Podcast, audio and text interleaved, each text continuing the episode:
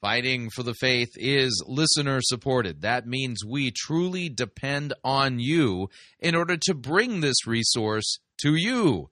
If you don't already support us financially, you can do so. Visit our website, fightingforthefaith.com. You'll see our three friendly yellow buttons there. One says donate, the other says join our crew, the other says become a patron. Click on one of them and fill that out. If you'd like to support us the traditional way, you can make your gift payable to Fighting for the Faith and send it to Post Office Box 13344, Grand Forks, North Dakota, zip code 58208. And let me thank you for your support. We truly cannot do what we are doing here without it.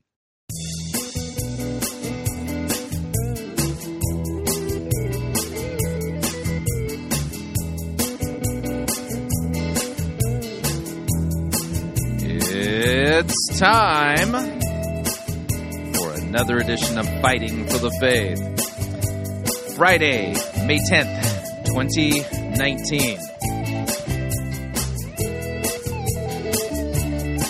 We're going to end this week off with two good sermons, which we'll use as the foil for next week's Worst Easter Sermon of the Year contest. We'll talk about that in a minute.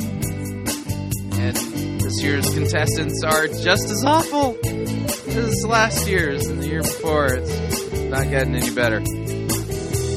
Thank you for tuning in. You're listening to Fighting for the Faith. My name is Chris Rosebrough. I am your servant in Jesus Christ, and this is the program that dishes up a daily dose of biblical discernment, the goal of which help you to think biblically, help you to think critically, and help you to slow down. Stop, open up your Bible, and compare. Compare what people are saying in the name of God to the Word of God. No shortage of crazy things being said out there. We take the time to open up God's Word to compare and contrast with the most popular pastors, preachers, teachers, conference speakers, self-proclaimed prophets, prophetesses, self-appointed apostles and apostolates, and those generally put forward by the evangelical industrial complex as those whom we need to be listening to, whose books apparently we need to be buying, and whose small group curricula we should be studying instead of the Word of God. Yeah, weird how that works. Over and again, we demonstrate that the steady diet of doctrine, that's teaching that's put forward for consumption by the average evangelical, far from biblical, far from what God's Word says, and it's just a whole lot of pig slop out there.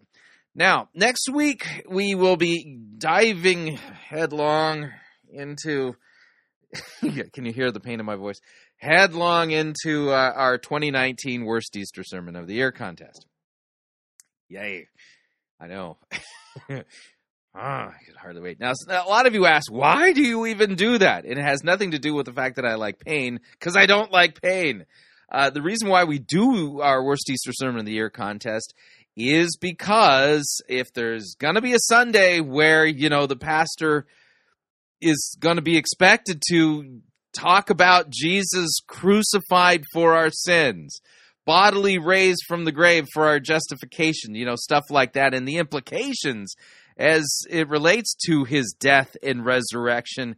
You know, Easter Sunday is that day when you should be hearing that, and so it's a great indicator, not a perfect indicator, but a great indicator that you may not be in a good church if your pastor completely whiffs it on Resurrection Easter Sunday. Just saying, yeah, it's really good indicator.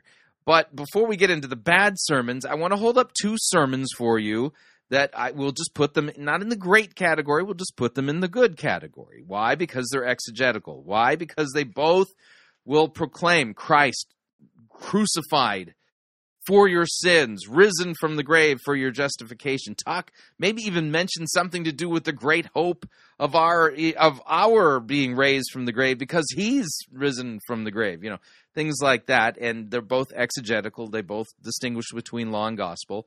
And the first sermon is going to be Pastor Gervase Nicholas Edward Charmley. Second sermon will be myself, Pastor Chris Rosebrough. And so that's what we'll do. We'll listen to Pastor Charmley first. We'll take a break, and then when we come back, we will listen to my sermon. And to do this right, because there is a right way to do this here at Fighting for the Faith, we'll go ahead and launch into our good sermons to end the week off with the way we normally do our good sermons. So let's do this.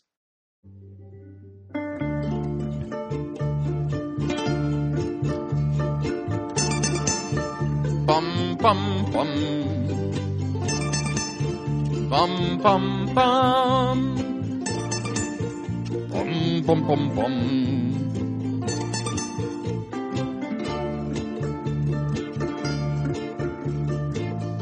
The good, the bad, the ugly. We review it all here at Fighting for the Faith. We're an equal opportunity sermon reviewing service. Good Easter sermon number 1 today comes to us from Pastor Gervase Nicholas Edward Charmley from Bethel Evangelical Free Church, Hanley, Stoke-on-Trent in the United Kingdom. And the message is titled Encounter in the Garden, and it's based upon the Gospel of John, chapter 20, verses 1 to 18.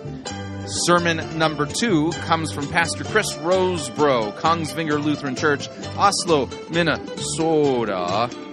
And the name of his sermon is titled When Death and Life Battled, and it's based upon the Gospel of Luke, chapter 24, verses 1 to 12. So let's get to it. Without any further ado, here's Pastor Gervase Nicholas Edward Charmley.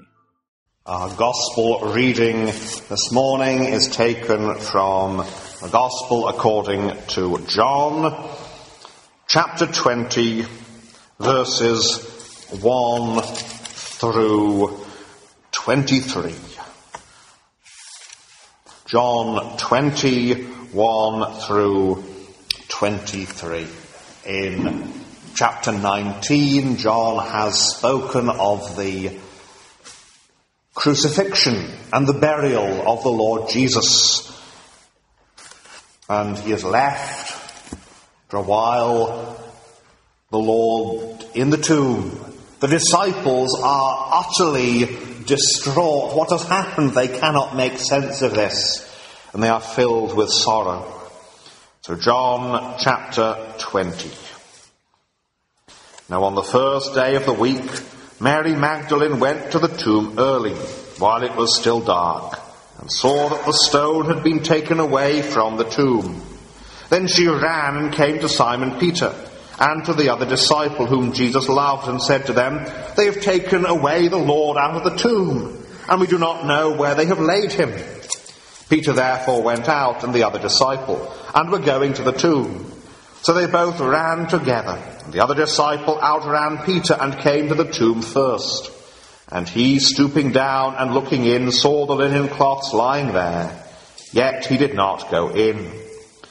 Then Simon Peter came, following him, and went into the tomb. And he saw the linen cloths lying there, and the handkerchief that had been around his head, not lying with the linen cloths, but folded together in a place by itself. Then the other disciple who came to the tomb first went in also, and he saw and believed. For as yet they did not know the Scripture, that he must rise again from the dead. Then the disciples went away again to their own homes. But Mary stood outside by the tomb weeping, and as she wept she stooped down and looked into the tomb. And she saw two angels in white sitting, one at the head and the other at the feet, where the body of Jesus had lain. Then they said to her, "Woman, why are you weeping?" She said to them, "Because they have taken away my Lord, and I do not know where they have laid him." Now when she had said this, she turned around and saw Jesus standing there, and did not know that it was Jesus. Jesus said to her, "Woman, why are you weeping? Whom are you seeking?" She, supposing him to be the gardener, said to him, "Sir, if you have carried him away, tell me where you have laid him, and I will take him away." Jesus said to her, "Mary." She turned and said to him, "Rabboni," which is to say, teacher. Jesus said to her, "Do not cling to me, for I have not yet ascended to my Father, but go to my brethren and say to them, I am ascending to my Father and your Father, and to my God and your God." Mary Magdalene came and told the disciples that she had seen the Lord, and that he had spoken these things to her. Then the same day at evening, being the first day of the week, when the doors were shut where the disciples were assembled for fear of the Jews, Jesus came and stood in the midst and said to them, "Peace be with you. When he had said this, he showed them his hands and his side. Then the disciples were glad when they saw the Lord. So Jesus said to them again, Peace to you. As the Father has sent me, I also send you. When he had said this, he breathed on them and said to them, Receive the Holy Spirit. If you forgive the sins of any, they are forgiven them. If you retain the sins of any, they are retained. And may God bless the reading of his glorious gospel. Christ is risen. He is risen indeed. Our text is found in the chapter that we read from, John chapter 20 and verse 16. Jesus said to her, Mary. She turned and said to him, Rabboni, which is to say, teacher.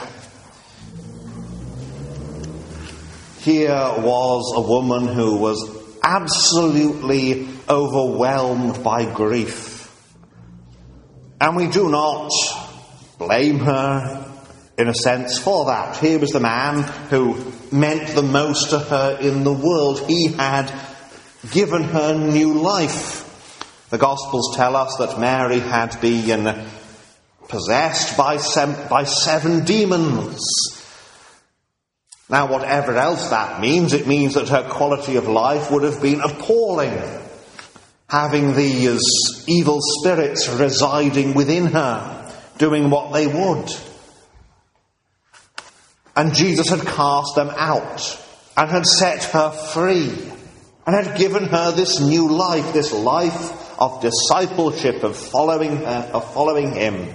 And now he was dead.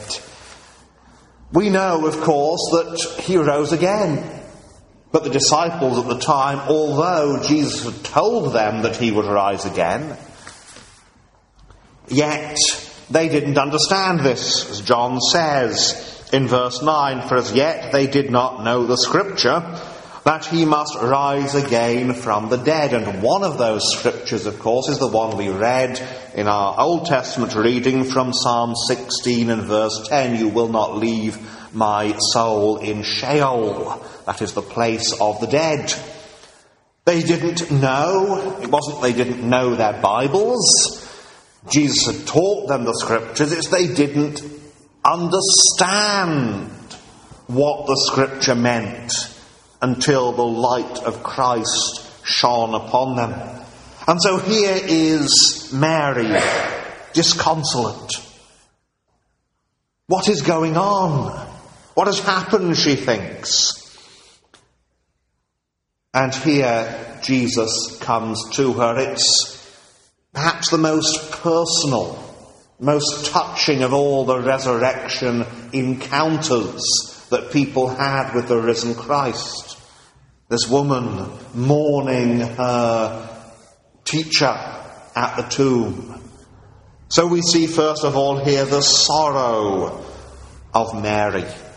Secondly, we see the surprise of Mary. And thirdly, the sending of Mary by the Lord. First, we have the sorrow then of Mary. And isn't it entirely understandable? When you lose someone that you are very, very close to, you lose someone that you know very well. We've all had that experience. Then it's an awful shock. You always expected he would be there. You always expected he would be around. That's what the disciples thought. We're his disciples. He is our rabbi. Our whole life is bound up with his, is invested in his work. And Mary in particular, Mary who had more to thank Jesus for than many of the other disciples. They all had a great deal to thank him for. For him calling them to be his disciples, to follow him, to hear his wonderful words, because no man ever spoke like this man.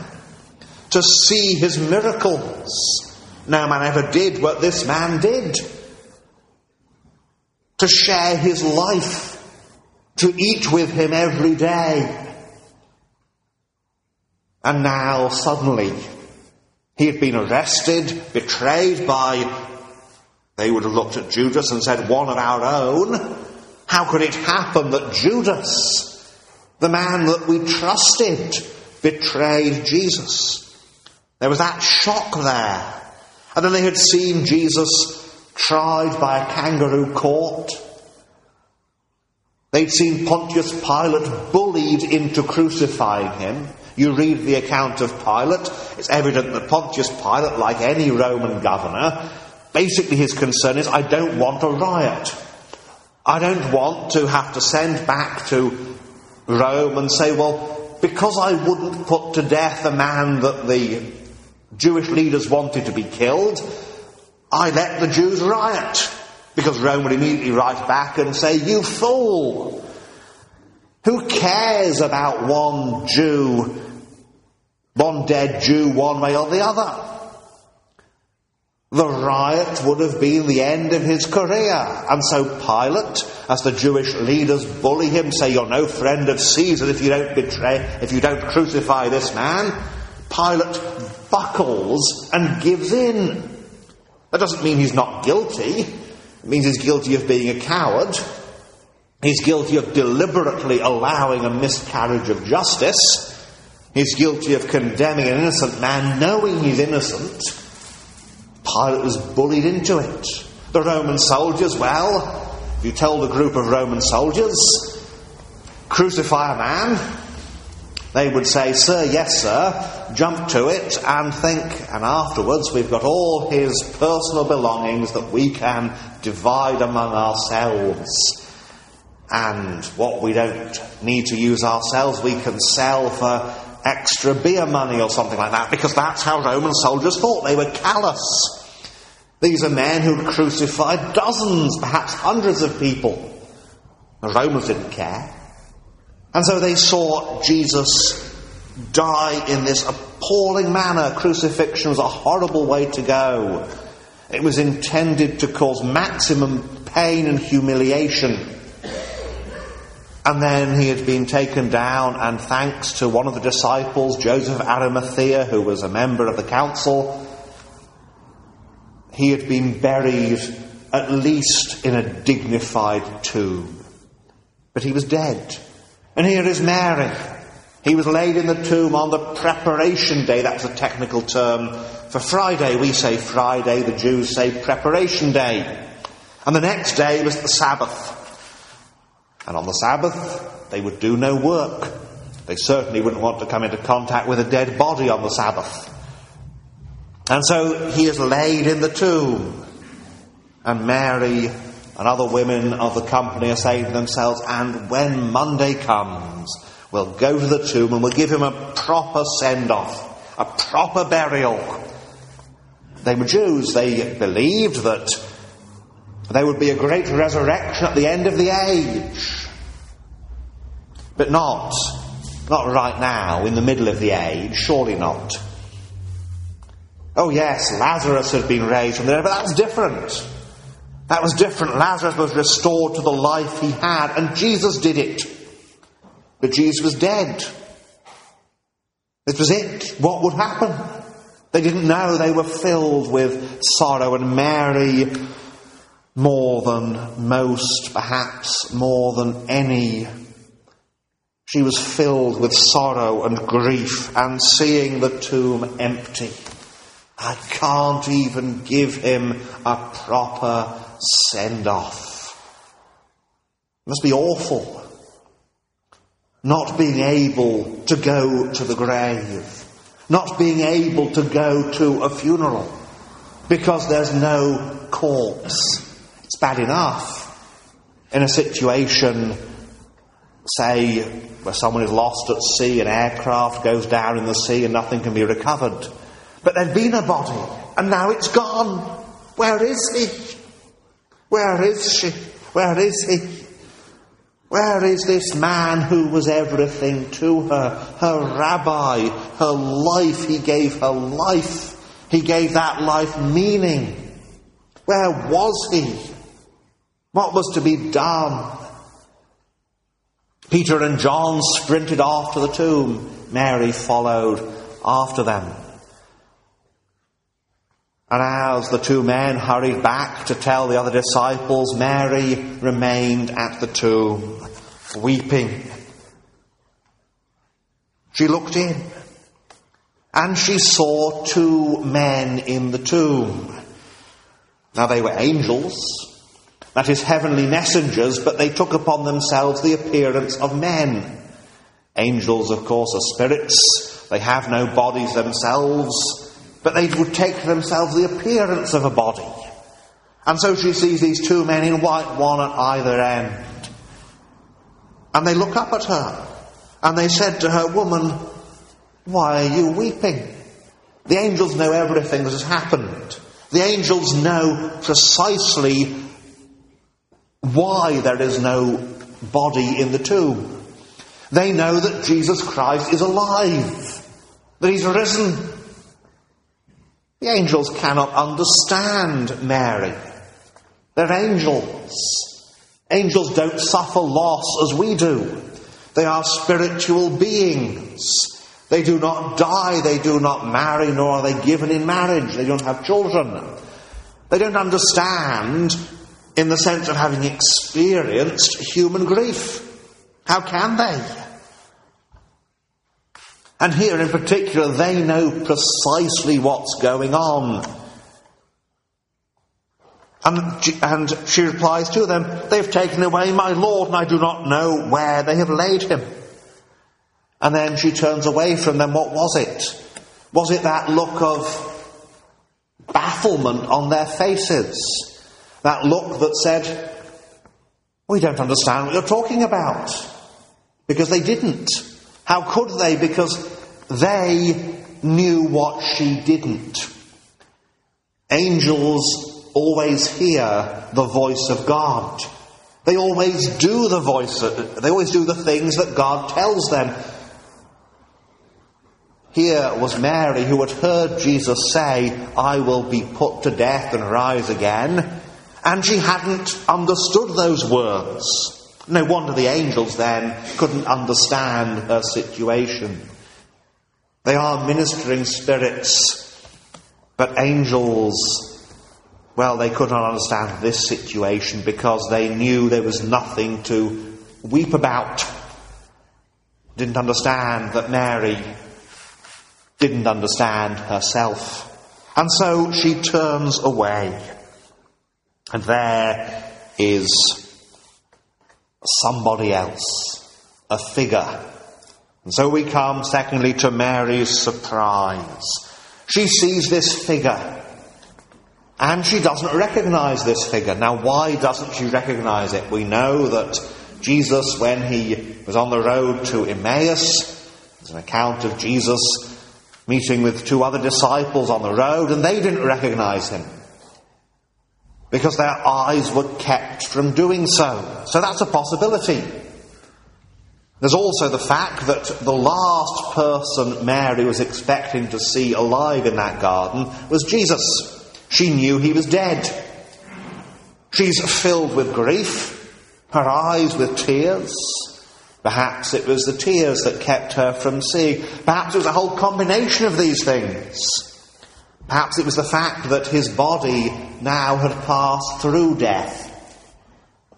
Well, he wasn't like Lazarus or any of the people he raised up. He returned them to the life they had before. He reversed death for them, if you will. But Jesus, in his resurrection, hasn't reversed death so much as he's gone through it.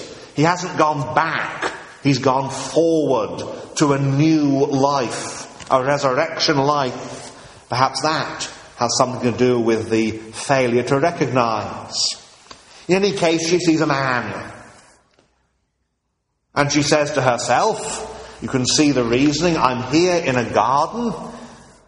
And this is Joseph of Arimathea's burial place. You can imagine that it would have been quite an attractive forecourt cemetery affair, as it were. It's a cave, and in front of it there is some sort of forecourt, some sort of garden, and this garden would have been planted with trees so that Joseph and his family could come and remember their loved ones in this beautiful, peaceful environment, rather like our civic cemetery is in this city. Here he is, this man in the garden. And her reasoning is, well, the only reason there's a man in a garden early in the morning, he's got to be one of the garden staff, one of the people who looks after the garden, supposing him to be the gardener. It makes sense, it's logical. It's not true, it's not right, but we have a tendency to jump to conclusions like this. And the last person that she could think it is the person it really is. She supposed him to be the gardener. And so she speaks to him as though he is the gardener. And he says to her, first of all, "Woman, why are you weeping? Whom are you seeking?" In tones of deep, heartfelt sympathy. For we read of the Lord Jesus Christ that he is able to sympathize. He is the sympathizing Saviour. He himself, living a human life, had lost loved ones. It's notable that beyond the account of Jesus at the age of 12, there is no mention of Joseph, the husband of Mary, which suggests, and particularly the fact that when Jesus died, he, the eldest son, committed Mary, his mother, not into the care of Joseph, her husband, which would be the obvious thing if Joseph was alive, but into the care of John, the beloved disciple, who may very well have been Mary's nephew, because we're told by some of the evangelists that the women standing at the tomb, standing by the cross, included Salome, the mother of James and John. And John says that there stood by the cross as Jesus, his mother, and his mother's sister, Mary, the wife of Clopas, and Mary Magdalene. Now those are four different women, because it makes absolutely no sense for anybody to have two daughters and call both of them Mary. So Mary, the wife of Clopas, has to be a different person from Mary, the mother of Jesus' sister. You don't have a woman called Mary with a sister called Mary. That would lead to endless confusion in the family. But it's typical of the Apostle John. He doesn't name himself throughout his Gospel. And so it makes sense that he wouldn't name his mother either, which leads to the conclusion that John was probably Mary's nephew. And so again it makes sense that you've got a member of the family, a close member of the family, who is a disciple, and Jesus commits Mary into his care. But Joseph's not mentioned. Conclusion then is Joseph is dead. That Jesus, probably as a teenager, stood at the grave of the man whom he had called on earth, his earthly father, who had done the duty of a father on earth to him. He knew loss. We see him weeping at the grave of Lazarus. Here is one who can do what the angels cannot do. He can enter into sympathy with us because he is human. He's God as well. He is human. He is the God-man. And the sacred humanity of the Redeemer means that he enters so gloriously into our sorrows. And so he says in tones of deepest sympathy, "Woman, why are you weeping? Whom are you seeking?" And she turns, and with tears in her eyes, she says to him, "Sir, if you have carried him away, tell me where you have laid him, and I will take him away." Now, it's highly unlikely that Mary would have actually been able to carry the body of a full-grown man. But she's not thinking about that. She's thinking, I must have him. We must have the body. We must have a proper funeral for him, a proper burial. Particularly given the burial practice of the Jews, if you had one of these rock-cut tombs, you would put the body in there for a year while all the soft tissues decay, and then you'd come back a year later and have, as it were, a second funeral. So if there's no body, then this has all been interrupted. But she is still thinking on this horizontal level, on this level. Well, of course, he's a man, he's dead. Dead men don't come back. So far, then, are the Gospels from being, as some of these skeptics and mockers think, books by people who thought the supernatural happened every day, that they are books that are full of people who are just like us and say, well, dead men don't come back. You know, we're sensible first century people here. So they said, so they thought. But she does not recognise the Lord. And then he speaks, and it's one word. This second word, Mary, her name.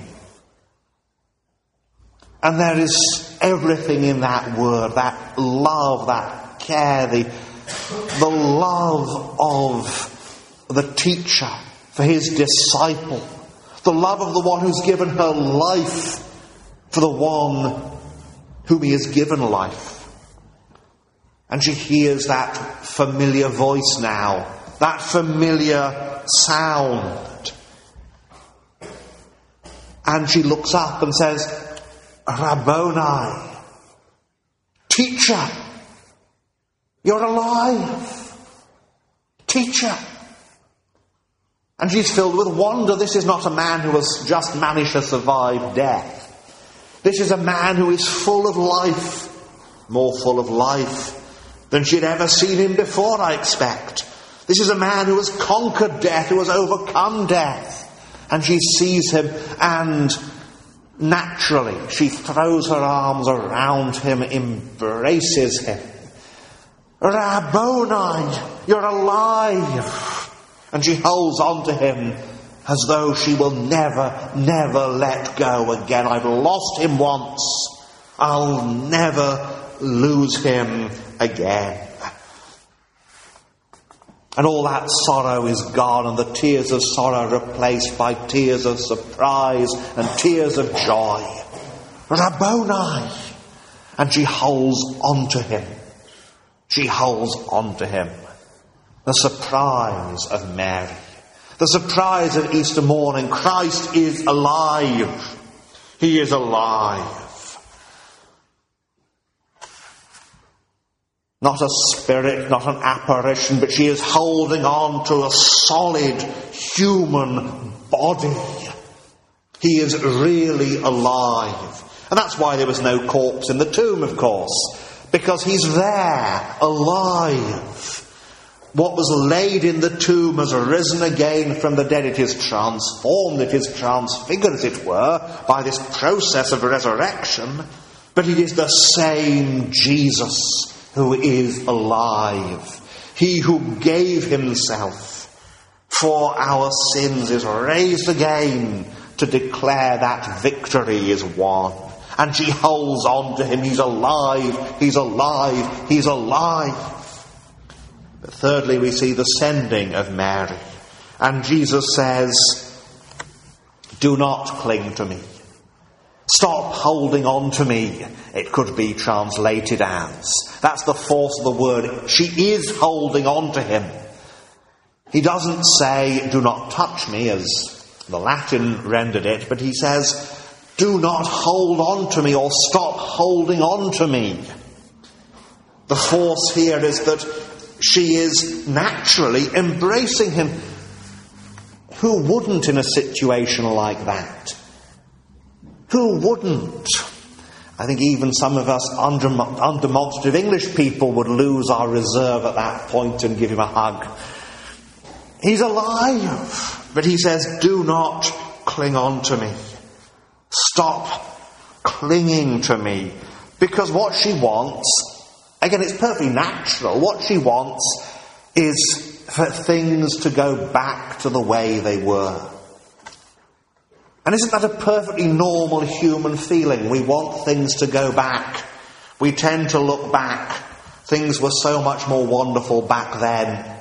And the older we get, the more we tend to look back on the past with rose-coloured glasses. I mean, I think of, I'm not yet 40 myself, but I think of when I was a lad living in Norwich, At Easter time, the church, little parish church, but it wasn't that little actually, much, about 3 times the size of this building, would be packed at Easter time. And I remember the Desert Rats parading down the Earlham Road, all the Second World War veterans with their banners and their medals. And it was a wonderful time. And we look back and we see how wonderful things were back then. But Christ does not take his people back. He takes his people forward and he leads his people on to the place where he has gone. As we sing at Christmas time, and it's always true, he leads his people forward. Forward is our watchword. God's people look forward. We look for the life of the age to come. Now, Mary, quite reasonably here, quite normally for a human being, thinks he died.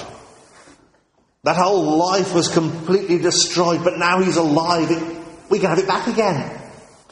No, it will never go back. Things can never go back. But things will go forward. And so Jesus says, do not cling to me, for I have not yet ascended to my Father.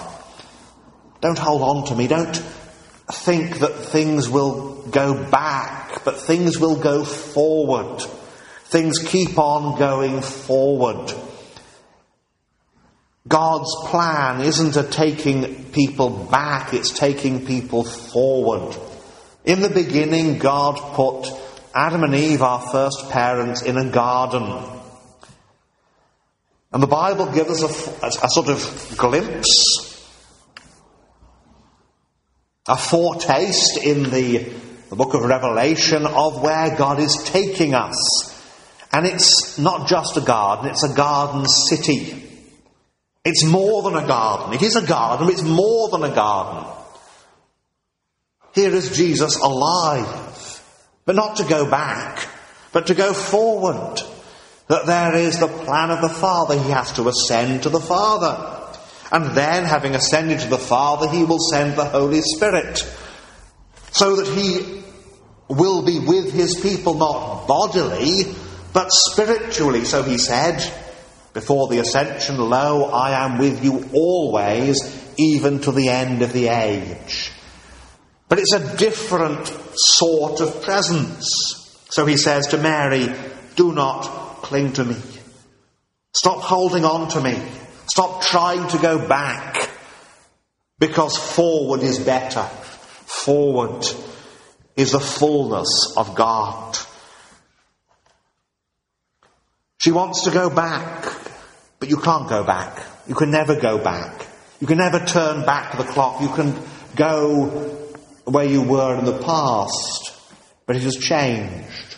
It's been said by one writer that no man ever crosses the same river twice, because when he crosses it, it's a different river and a different man.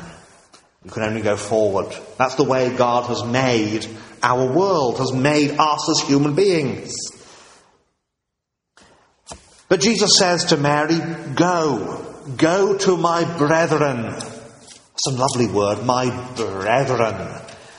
It's the only time that Jesus refers to his disciples as my brethren, to the point that even some quite sensible scholars and preachers have looked at this and thought, well, he must be saying to my natural brothers, to the children of Mary and Joseph. No, he's speaking to his disciples.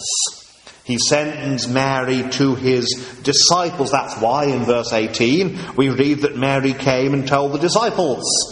Jesus says, I'm sending you to my brethren. He is not ashamed to call them brethren. If you're a Christian this morning, Jesus says, you are his brother or his sister. You together, we who are Christians here this morning, we are Jesus' brethren. He's not ashamed to call them brethren. And it's a marvellous word. There they were, filled with doubt and fear, who completely failed to understand what he had told them many times. And he says, my brethren. And again, here he is risen from the dead. He has entered into a totally different type of life. A transformed life, a new life, the other side of death. He has passed through death and come out alive the other side. And he says, my brethren. Because he is still fully human. He's still the man of Nazareth. That body is the body that was conceived in the womb of the Virgin Mary, that was born at Bethlehem, that lived at Nazareth. That is the same man. This Jesus is still human, fully human, more human, I would venture to say, than we are, because he is without sin, without any of the flaws and faults and wickednesses that have been brought into humanity by the fall.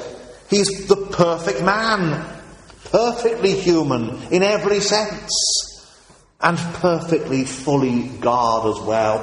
How can it be?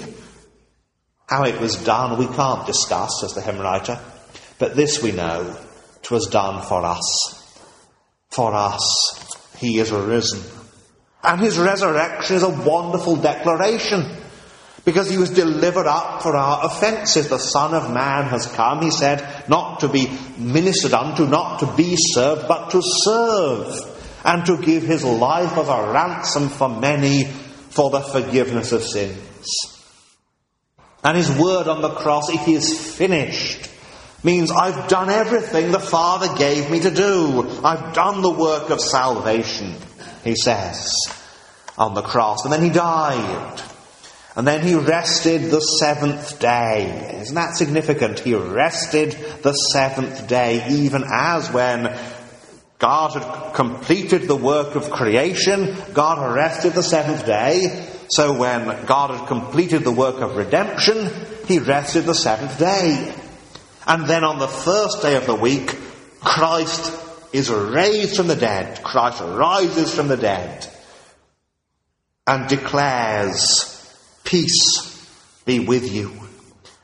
He says, everything I told you about what I was doing this to deliver you from sin, to deliver everyone who believes in me from sin, not only the penalty, but the thing itself. Everything I told you is true. Everything. The gospel is true because Jesus, or is shown to be true because Jesus rose again. He rises to say, everything they said about me being a liar, a deceiver, a false messiah, all that is a lie. Because if it were true, if I were genuinely a false messiah, I'd be dead. But I'm alive. I am he who lives, he says now, and was dead, and behold, I am alive for evermore, and hold the keys of death and of Hades. I am alive. Go to my disciples and say to them. And what is the message that he said? Say to them, I am ascending to my Father and your Father, and to my God and to your God. That there is more to come. There is more to come in this wonderful work. 40 days, and he shall ascend into heaven. 40 days, and he shall be received up from their sight. And then, when the 40 days are over, there will be a wait. And then on the 50th day, the day of Pentecost, he will send the Holy Spirit from heaven to fill the church with his power, the Spirit who will never be withdrawn, the Spirit who is the Spirit of Christ, the Spirit by whom Christ dwells in and with and among his people. Do not cling to me, he says. There's no going back. But go and tell them that there's a going forward. There's always a going forward. And that going forward is the whole of the history of the church. up until that day when Christ shall come in glory, up until the time when our eyes shall see him, when every eye shall see him, when he shall come with the sound of the trumpet and with the archangel. We have received, of his fullness we have all received, says the apostle, and grace for grace. And so he sent Mary with this message of grace, this message, I am risen and I am ascending. And we can add to that word, he is coming again. Christ is arisen. Christ is ascended on high. Christ is coming. Christ is risen. On this Easter morning, he drives away our sorrow and reminds us of the great joy that he is alive. We are brought that surprising news that Christ is alive. And we are pointed forward with that message. That message, do not cling to the old. Do not think of going back to the old. But rejoice that Christ is ascended to the Father. Not only his Father, whom he stands in a perfect and unique relationship with, but the one whom in our prayers we address as our Father, because he is Christ's Father, and because by grace we are his children by divine adoption. And so he sends us the news, and so he bids us rejoice, for he is risen, as he said. Amen. Amen.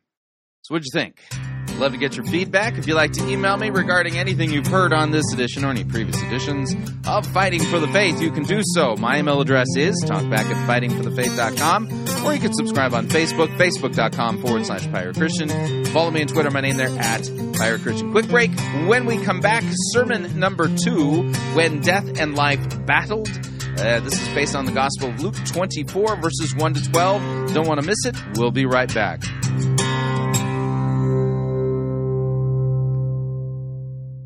If you want advice on how to have your best life now, you are in the wrong place. You're listening to Fighting for the Faith. This is the air I breathe.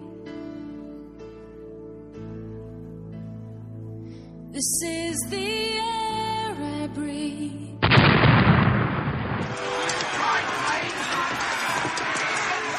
I've had enough of this sissy, pansy, cannon-fodder-written music you have the audacity to call worship. Men, put this entire girly praise band in the boo box. Let's wheel in the organ and get some real worship music underway.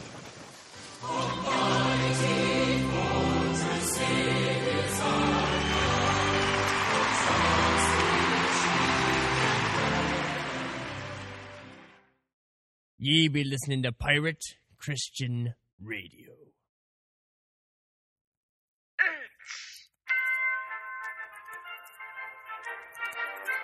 Max Holliday's Birdcage Theatre presents Church Day Select.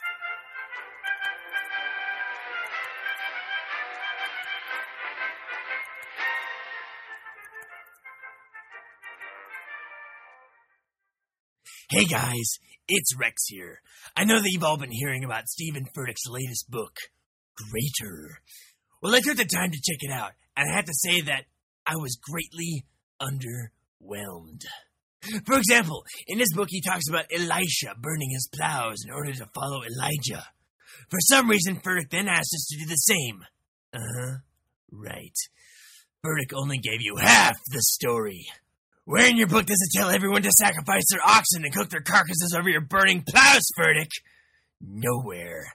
That's why I'm taking it one step further with my new book, Greater Than or Equal To. You think Furtick's book was bad? Well, my book will do it better. I'm not a wimp like Furtick. I do it all. That's right. Not only did I burn my plows like Elisha, but I took my oxen and I sacrificed them with my bare hands. I moved on from that, and I'm now living it up like John the Baptists. I wear a camel's hair jacket with my Bible pants and eat locusts with wild honey. I added some chipotle sauce for flavor. I guess it worked. Anyway, got another question for you, Furtick. Ever heard of Hosea? Well, you conveniently skipped the whole part about marrying a prostitute.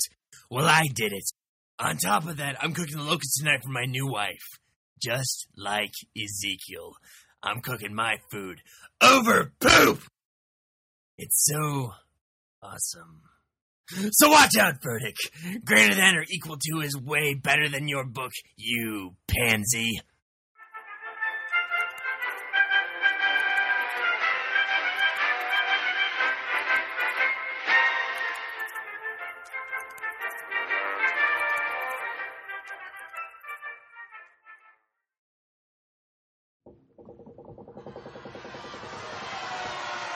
Oi, Captain! We got ourselves a heretic! And exactly how do ye know that she be a heretic? She be endorsing the health and wealth heresy. Does he be speaking the truth? Jesus died to make us rich! Boo! Boo! And what exactly do we do with heretics? We throw them in the boo box? No. We preach the gospel to them. What if, the heretic doesn't repent? Then we throw them in the boo box.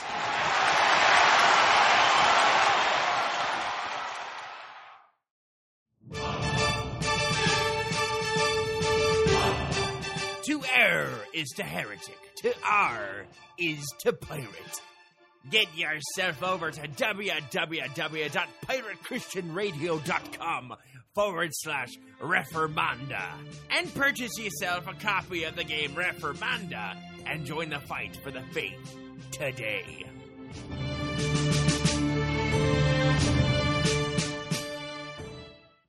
Hey everyone, it's Rex here to tell you about a product that I use on a daily basis.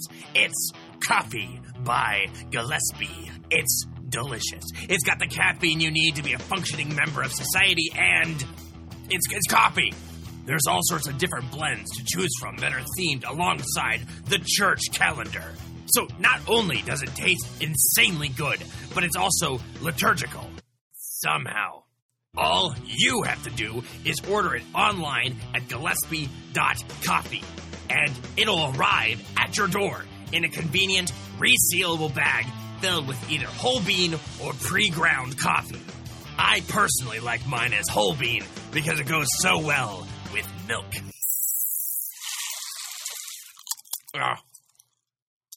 Now that's what I call a balanced breakfast. So head on over to Gillespie.coffee and get some. That's GILLESPIE.coffee. Rex out.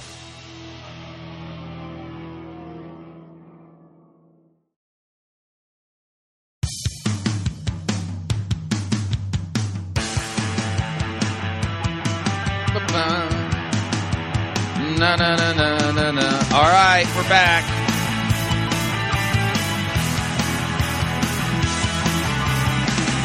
Warning, listening to Fighting for the Faith could cause you to think that, well, you know, preaching Christ and Him crucified for our sins and risen from the grave bodily is an important, vital, central part of Christianity, because it is. Just a reminder, Fighting for the Faith is listener-supported radio. That means we depend upon you and your generous gifts and financial contributions in order to continue to bring Fighting for the Faith to you into the world. And you can partner with us.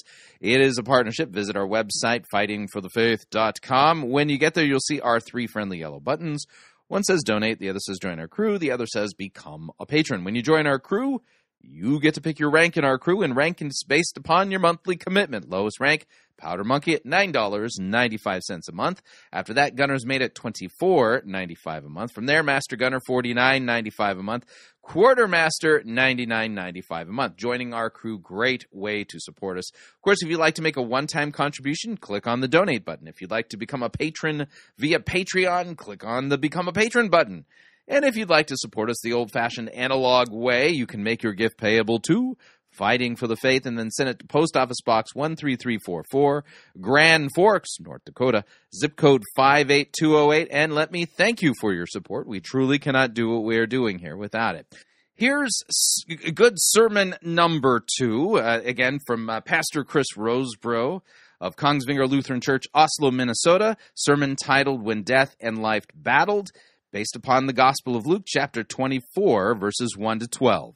Here we go. The Holy Gospel, according to St. Luke, the 24th chapter. On the first day of the week, at early dawn, they went to the tomb, taking spices that they had prepared. And they found the stone rolled away from the tomb, but when they went in, they did not find the body of the Lord Jesus. And while they were perplexed about this, behold, two men stood by them in dazzling apparel. And as they were frightened and bowed their faces to the ground, the men said to them, "Why do you seek the living among the dead? He is not here, but has risen. Remember how I told you while he was still in Galilee that the Son of Man must be delivered into the hands of sinful men and be crucified, and on the third day rise." And they remembered his words. And returning from the tomb, they told all these things to the 11 and to all the rest.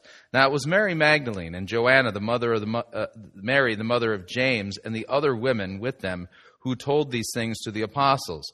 But these words seemed to them an idle tale, and they did not believe them. But Peter rose and ran to the tomb, stooping and looking in. He saw the linen cloths by themselves, and he went home marveling at what had happened. This is the gospel of the Lord. Praise to you, O Christ. He is risen. He is risen indeed. Hallelujah. In the name of Jesus. Amen. So, you ever hear these great epic battles? Well, we had the epic battle of Jesus being tempted by the devil being the heavyweight champion of the universe. Nobody had been able to defeat him up until that point. And in 3 temptations, 3 rounds, the devil gets knocked out. Now, what about death? Death in our passages is described as an enemy, the last enemy to be destroyed, the text says, is death. And Jesus takes that enemy head on. Life versus death. Death versus the author of life himself. Yahweh in human flesh. Yahweh, the self-existing one. And so what happens? Jesus is crucified, stone cold dead, and they lay his lifeless, cold corpse inside the tomb. And the mouth of the tomb is shut with a large, large stone. I mean, just the picture of this tomb, like a gaping mouth. There, death swallowed Jesus whole. Kind of like Jonah in that big fish, if you think about it. But how did that go for that fish? After 3 days, that fish got indigestion and decided to vomit Jonah back up. And all of that was a type and shadow of the resurrection of Christ. I feel bad for Jonah. Death would have been preferable in such a situation. Jesus, though, he goes into death head first. Death swallows him up. The stones rolled in front of the tomb, and they... Well, it's not much of a fight, is it? Because over and again, when death comes in contact with Jesus, death gives way. And so Jesus takes the day off on Saturday. Takes the day off. Can you believe that? I mean, there's his lifeless dead body, and he keeps the Sabbath perfectly. Perfectly.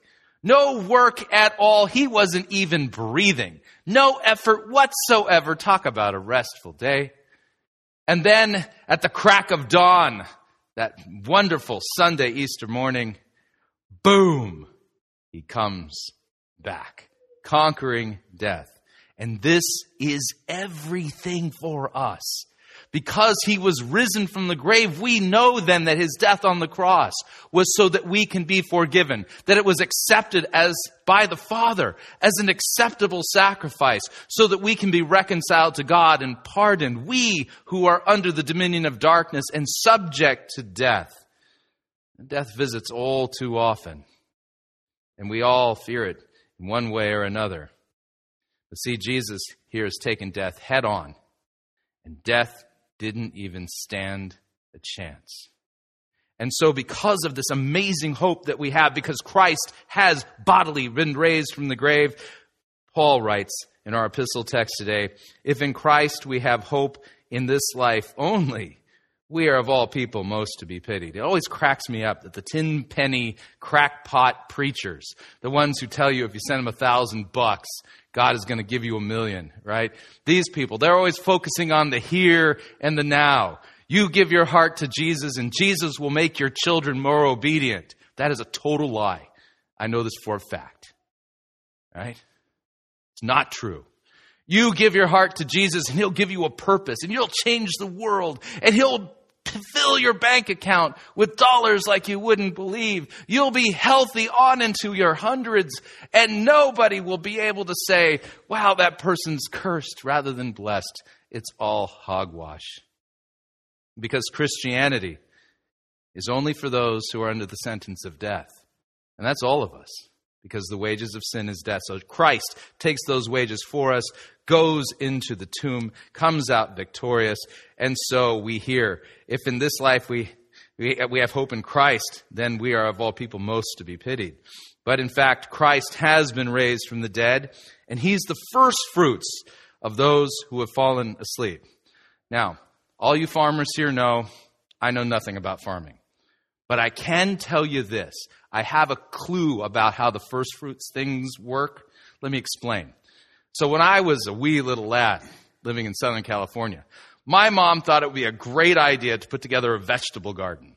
So we grew some corn, we had carrots and cabbage and lettuce and zucchini. But then she decided that she was going to buy a few tomato plants. A few.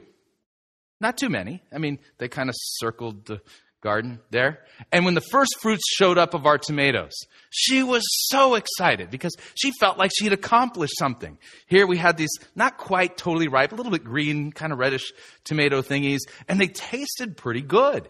And so we enjoyed the first fruits. But see, that's the thing about first fruits. Oh, there's always first fruits, and that's the down payment, letting you know that there's more coming.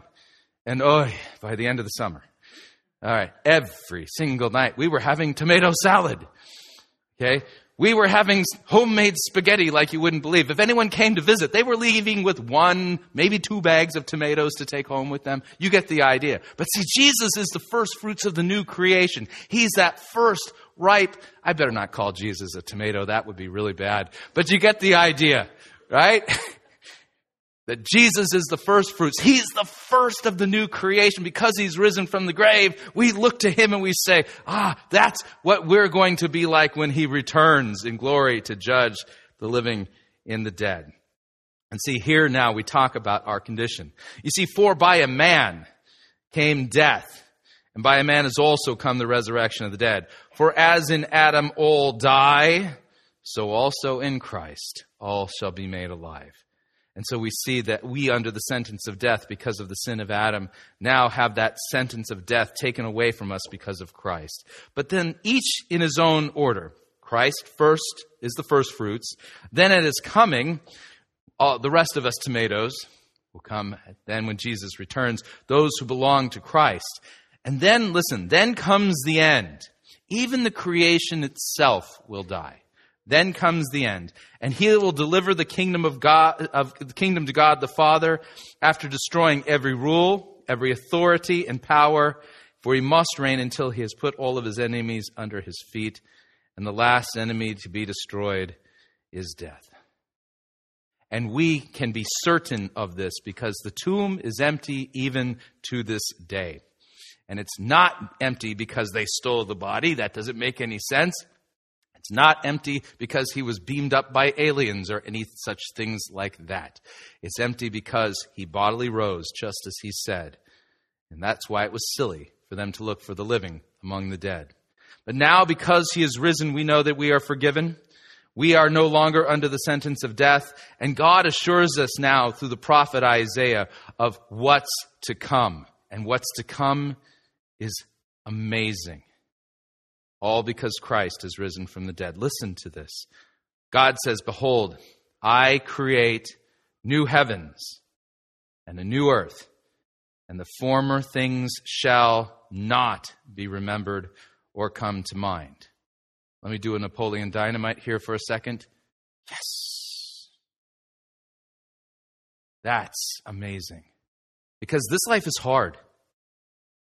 The suffering that we are made to go through, the toil that we experience in putting food on the table, the strained relationships because of our sin, all of these things, the sicknesses that we experience, some of them chronic, some of them punctuated. And then, of course, don't even get me started about the fear and terror and guilt that we experience because of our own shortcomings, considering our lives in light of the law of God. But all of these things, none of them shall be remembered or come to mind. It'll be far in the past. Instead, we'll be glad and we will rejoice forever in that which God creates. For God says, "Behold, I create Jerusalem to be a joy and her people to be a gladness. I will rejoice in Jerusalem and be glad in my people, and no more shall be heard in it the sound of weeping or the cry of distress." Cry of distress. We all know what that sounds like. Maybe you've made that cry at the loss of somebody or something. One of my first experiences in the cry of distress was from the animal kingdom. You think about this program I used to watch when I was a kid, you know, Mutual of Omaha's Wild Kingdom, right, with Marlon Perkins. And I was horrified because they had footage of a lion hunting gazelles. And as soon as that lioness goes into that sprint and chases down that gazelle and takes those claws and digs it into that animal lets out a cry that you can never forget. And I remember as a kid thinking, what on earth is this world like? But that will not be what it's like at all in the new earth, because Christ is risen from the dead. No more shall there be an infant who dies, who lives but just a few days. In fact, abortion will be a thing of the past, or an old man who does not fill out his days.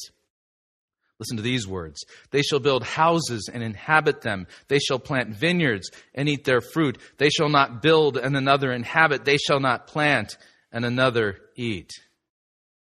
You know, I think about the fact that the home that we live in is 100 years old next year. 100 years old. It's pretty old as far as houses go, I think. It's impressive. And we are only the third owners of that house.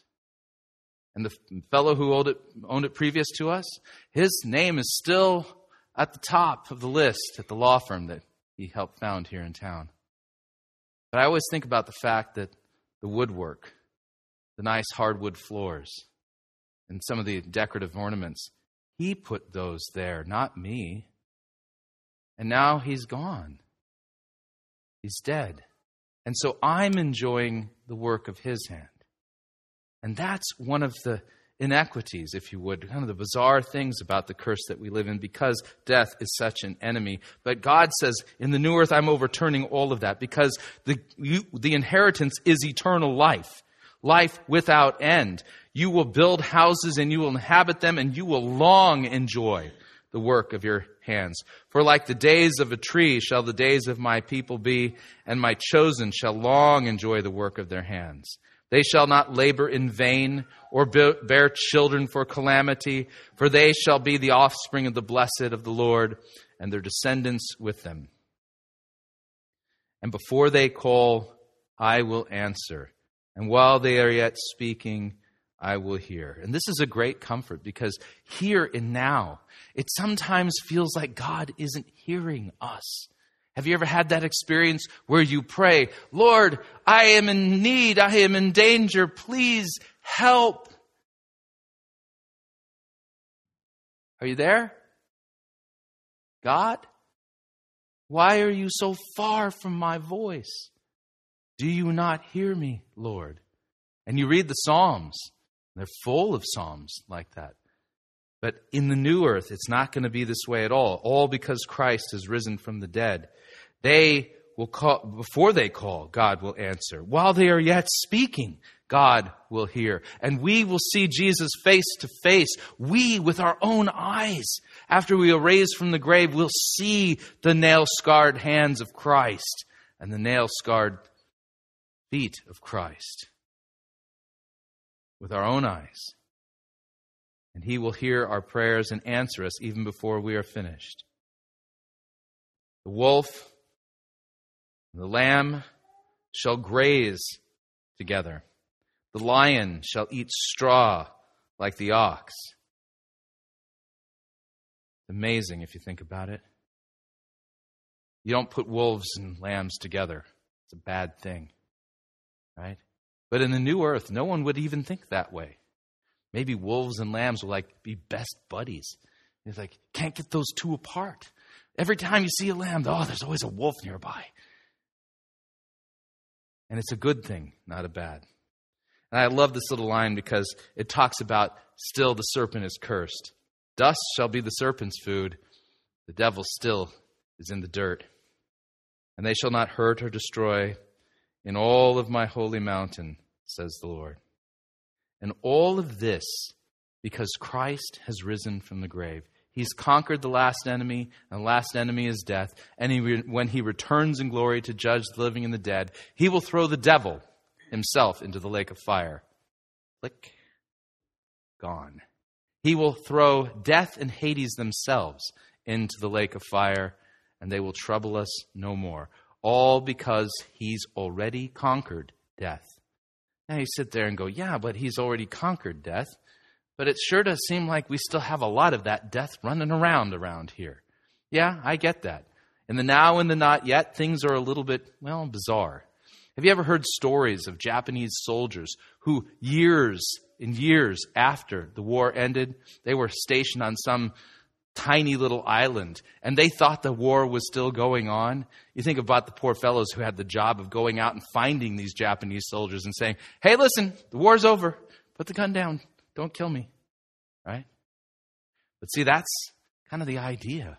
We here, this is a foreign embassy. This is an embassy of the kingdom of God. Each and every one of us ambassadors, to announce to the people here in town, in Grand Forks, in North Dakota, in northwestern Minnesota, to let them know that Jesus has conquered death, that he has bled and died for them, risen from the grave, and that God is giving out full pardons to all rebel sinners, freeing them the consequences of their sins because Christ has taken that upon himself and is promising them that he's going to make a new heavens and a new earth and all that is wrong here. And we all know that it's wrong here because we've contributed to that wrong and we've experienced it firsthand, that all of that is going away and we'll never recall it to mind. All because Christ went toe-to-toe with death, let death swallow him whole, and yet he came bursting from the tomb, breaking the teeth of death so that we have nothing to fear from it. He is risen. He is risen indeed. Hallelujah. Amen. So, what'd you think? Love to get your feedback. If you'd like to email me regarding anything you've heard on this edition or any previous editions of Fighting for the Faith, you can do so. My email address is talkback@fightingforthefaith.com, or you can subscribe on Facebook, facebook.com/Pirate Christian. Follow me on Twitter, my name there, @Pirate Christian. Till next week, may God richly bless you in the grace and mercy won by Jesus Christ, his vicarious death on the cross for all of your sins. Amen.